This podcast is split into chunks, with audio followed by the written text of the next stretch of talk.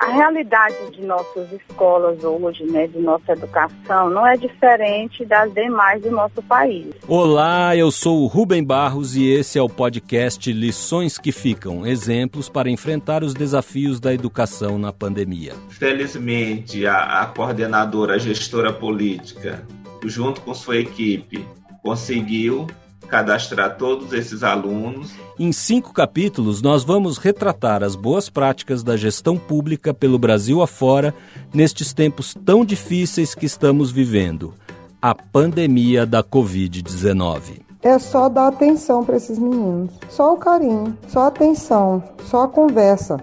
Esse aluno ele permanece na escola. Toda semana, um novo episódio para você conhecer iniciativas de enfrentamento aos desafios impostos aos educadores neste momento de incertezas e de novos formatos para o processo de ensino-aprendizagem. Então, a gente pode trabalhar melhor, identificar melhor questões de um território que são estratégicas para o sucesso da política pública de educação, mas também para um olhar de gestão maior.